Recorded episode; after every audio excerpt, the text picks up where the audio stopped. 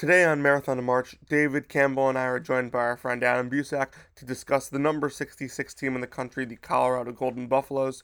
We discuss everything from their coaching, schedule, roster turnover, and everything in between. Thanks, you guys, for tuning in to Selection Summer. This is Marathon to March.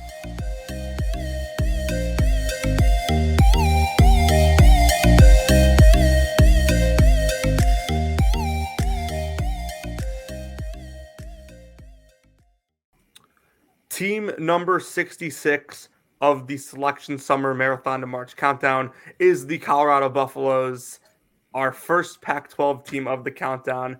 Want to welcome on Adam Busack, our good friend, friend of the program, onto the show, big time Colorado basketball fan. Adam, how you doing today? Ah, happy to be here, John. Yes, you could say that I am a big time Colorado basketball fan, fan of Colorado, Colorado State, Colorado Community College, Northern Colorado, Colorado and of course, my favorite school in Colorado, Wofford. Oh. You've been a Colorado right. School of Mines, man. Yeah, D2, go Orediggers. I, I want to quickly say congratulations, Adam Busack, to the Colorado Avalanche on winning the Stanley Cup. Yes. I know that you're, you're, you're rocking the Colorado hoodie. Um, big Avs Feeling guy. I gotta give good. you, gotta give you the props. Feeling pretty good. I don't know if you can see this picture behind me, but that's a uh, a uh, Avs picture. It's autographed from the 2001 run back behind me there. The one right above your shoulder? Yes, above looks, shoulder. From my screen, it looks like a Baltimore Orioles player. Interesting. It looks like I'll just show you after we're done recording. Yeah. All right. So, Adam, the first question I want to ask you. Yes. I rank Tad Boyle as the 21st best basketball coach in the country. and I felt like it was like almost too low. Like, uh, like honestly, like I felt like putting him higher, like I could have justified it. He has the worst recruiting base of any high major coach in the entire country, and in back-to-back years, he turned out a five seed and then another five seed and a team that won the Pac-12 regular season, and then they all and then and a a year after they lost McKinley Wright, they almost make the tournament again.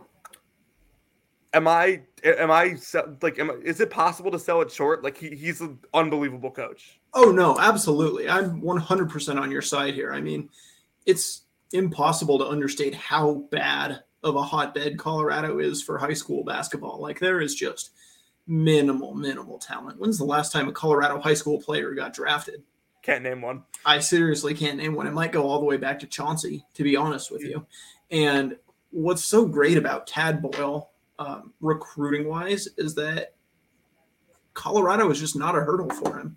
I mean, look at the roster this year. You've got players from Colorado. Obviously, it makes sense to have some, but there's a lot from California. You go out to Maryland, you go out to Pennsylvania, even down to Louisiana. David mentioned a player from Minnesota in the pre show a little bit. And one of the biggest players that I'm sure we'll focus back on later this year is Tristan De Silva. He's a junior and he's from Munich, Germany. Yeah. Like that's what's incredible about Tad Boyle is he can reach out and he can get the attention of just about anyone. And John, actually, since we're on the topic of it, do you know what Tad Boyle's been up to this offseason? I have absolutely no idea. because it hasn't been recruiting. It's been coaching.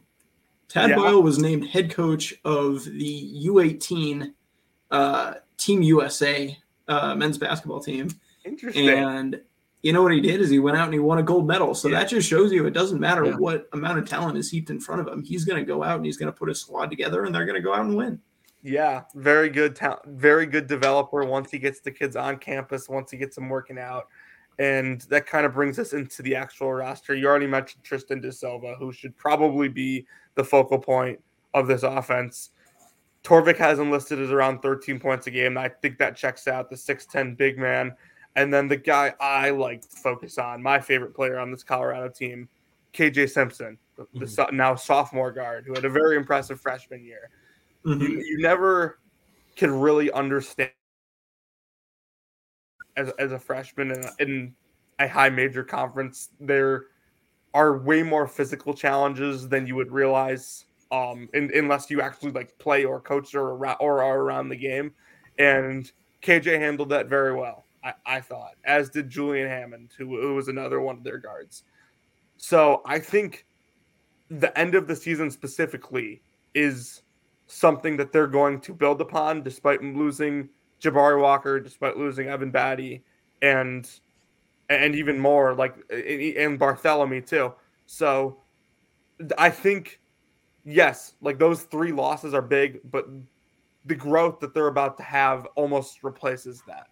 Yeah, I don't disagree at all. I think uh, KJ Simpson is a great point because earlier on in the year, last year. He definitely had some growing pains. That's what you expect a freshman stepping up. He came from a good program at Chaminade in California, but mm-hmm. still, you know, had a little bit of growing pains. But down the stretch, towards the end of the year, he was one of the best shooters. You know, we had that game where we went into Oregon and won at Oregon. He was the guy that whole game. You know, he was your perimeter shooter. And that's something that this team kind of really lacked last year uh, at the beginning of the year when they weren't really closing many games out, anything like that. So if he can continue taking steps forward, uh, your guard play is going to be great with Simpson, with Hammond. If they can shoot around the perimeter, that's going to be huge for this team.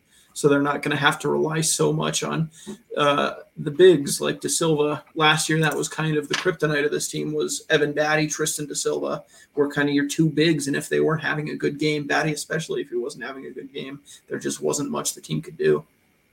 Dave, you want to jump in on here, here on either of the guys we've mentioned so far? You know, I, I think KJ's got a ton of room to grow. I mean, he's a guy who's gonna who's run the backcourt for this team, um, but I don't think he has to do it by himself. I mean, we recently, you know, uh, we're gonna be looking into some teams in the next couple of episodes here, where there's a couple of guards they're gonna be super reliant on to be successful. I don't think Colorado necessarily has that. Um, with KJ, there's a ton of other talented pieces on this team where they can kind of take the pressure off a guy like Simpson, where you know you don't have to ask him to put up 20 a game. I mean, obviously, you don't ask anyone to do that in college, but you don't have to ask him to put up like double digit points consistently because you do have Ethan Wright, the transfer from Ivy League. Um, you have another guy, J'Vonne Hadley, who can play the two as well. So um, I like KJ. I think he can be really good. I think he has the potential to be an, a, a, a Pac 12 all conference player when it's all said and done in his career at the end of Colorado's career. But as of right now, obviously still has a lot of room to grow, and that's for a reason. Yeah, and ju- just alongside Simpson, you you you mentioned you you talked about Julian Hammond a little bit, who can really defend.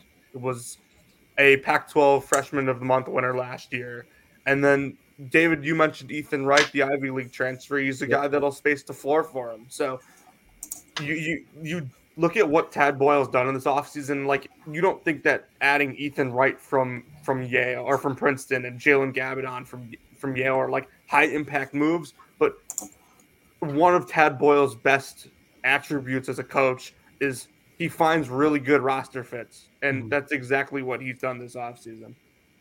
Yeah, something that's kind of a hallmark of Tad Boyle teams in general is there's a lot of leadership at the top, a lot of senior presence uh, in all of his teams. You know, so you saw that a lot with McKinley Wright. You saw that with Tyler Bey. And obviously, I think the most prominent example of that is Evan Battey, who uh, mulling over right now some overseas offers. But as soon as he's done playing professionally, I'm sure he will go into that Colorado front office, go into that Colorado coaching carousel. Um, but that's kind of a hallmark of those Tad Boyle teams is having – seniors and grad students that kind of show the young kids the ropes, show the Colorado way, and bringing in two grad students this year, one from Yale, one from Princeton, just kind of shows how much that leadership matters to this Colorado squad. Yeah, just they're getting smart players too. Ivy Absolutely. League. I'm kidding, I'm kidding. I always look when I said Ivy League transfers. They're they're high IQ guys. They play disciplined. You know, I'm kidding. but like you're you're not exactly wrong either. I mean, no, I mean I'm not wrong. He's a very smart basketball player. I'm not yeah, no, he's absolutely he's a good you know, he's a good shooter. He's yeah, the Ryan Fitzpatrick of basketball. Oh, yeah, and then we should also mention that Nique Clifford and Max Daniels, two guys that are going to return, come back. So Boyle also returns guys that are familiar with his system, what he wants to do. I, am David. You you know I'm a big fan, big fan of bringing in, bringing back guys that understand what you want to do in this day and age in college basketball, yeah. especially with the amount of player movement we have. I mean, it's massive. I mean, Getting what's more impressively, and honestly, the next couple of years, bust two. The only reason I ask Lee is because we talk about transfer all the time. What's more impressive is a, a coach bringing in one of the best transfers on the market, or keeping a player who would have been the one, one of the best transfers on the market.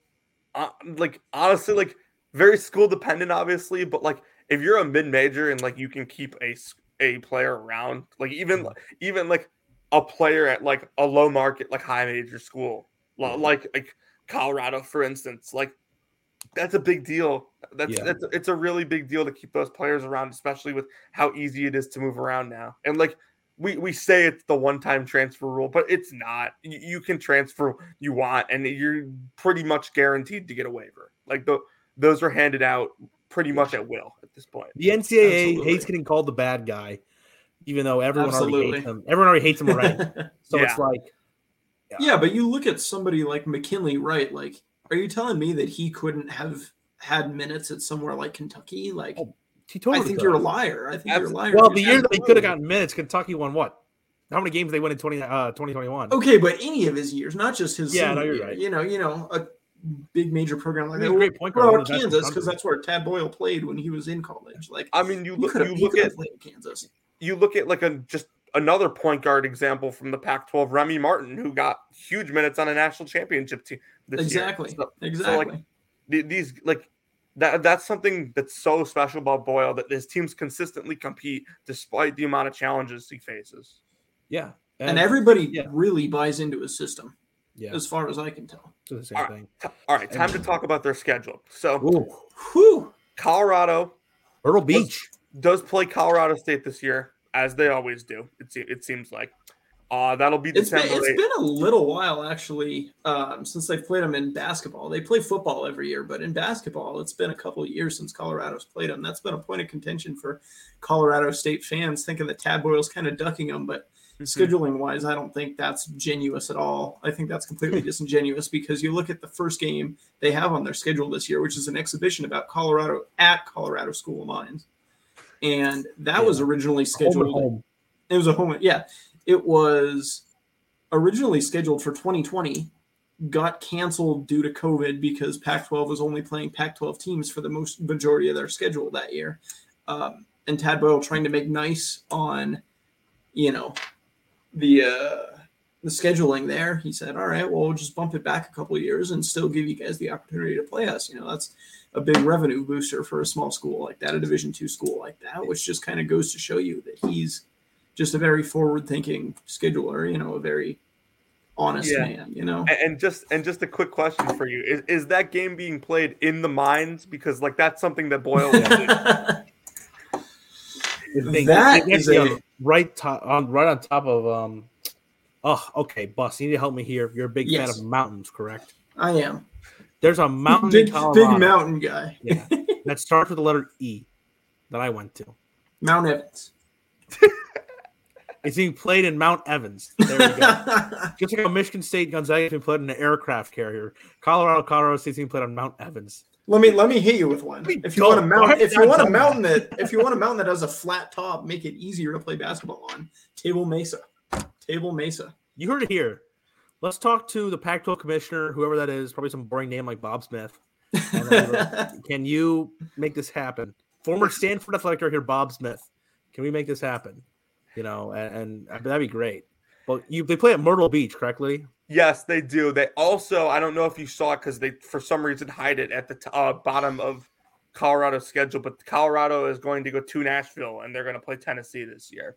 So that, that that'll be an interesting. It feels it feels like Colorado's played Tennessee every year for like four years now. Yeah, they reason. They played them a couple years ago, and Tennessee held them to like forty points, and everyone was super impressed. And and then you know we know what happened to Tennessee at the end of that year. They lost got yeah. beat by 20 by Oregon State. Um so that and that ended up great. And uh, um, whose fault was that, Liddy? but yes, they they Colorado does go to Myrtle Beach. That's their MT this year. It's called the Myrtle Beach Invitational.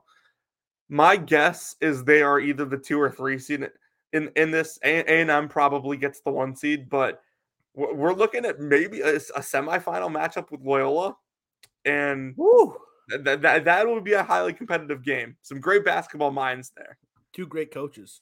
Mm-hmm. So, yeah, if, if Colorado can, if Colorado beats Loyola, Texas A&M, even even that Tennessee loss, they're they're in business if if they win the Myrtle Beach Invitational. Absolutely. So, to close this out, boss, I don't know if you know this. What we always do to close this out: best and worst case scenario for the for this team. And I'll start with you. That's that's a tough question for me because I there's there's just a lot of roster turnover this year. Um, Tristan Da Silva is kind of the anchor of the team, and this is going to be the first Colorado team we've seen without Evan Battey since all the way back in 2017 when he had his stroke. Um, obviously, overcame that, doing well now uh, as he played four years of college basketball afterwards. But um, it's been a long time since they've had that leadership in the room.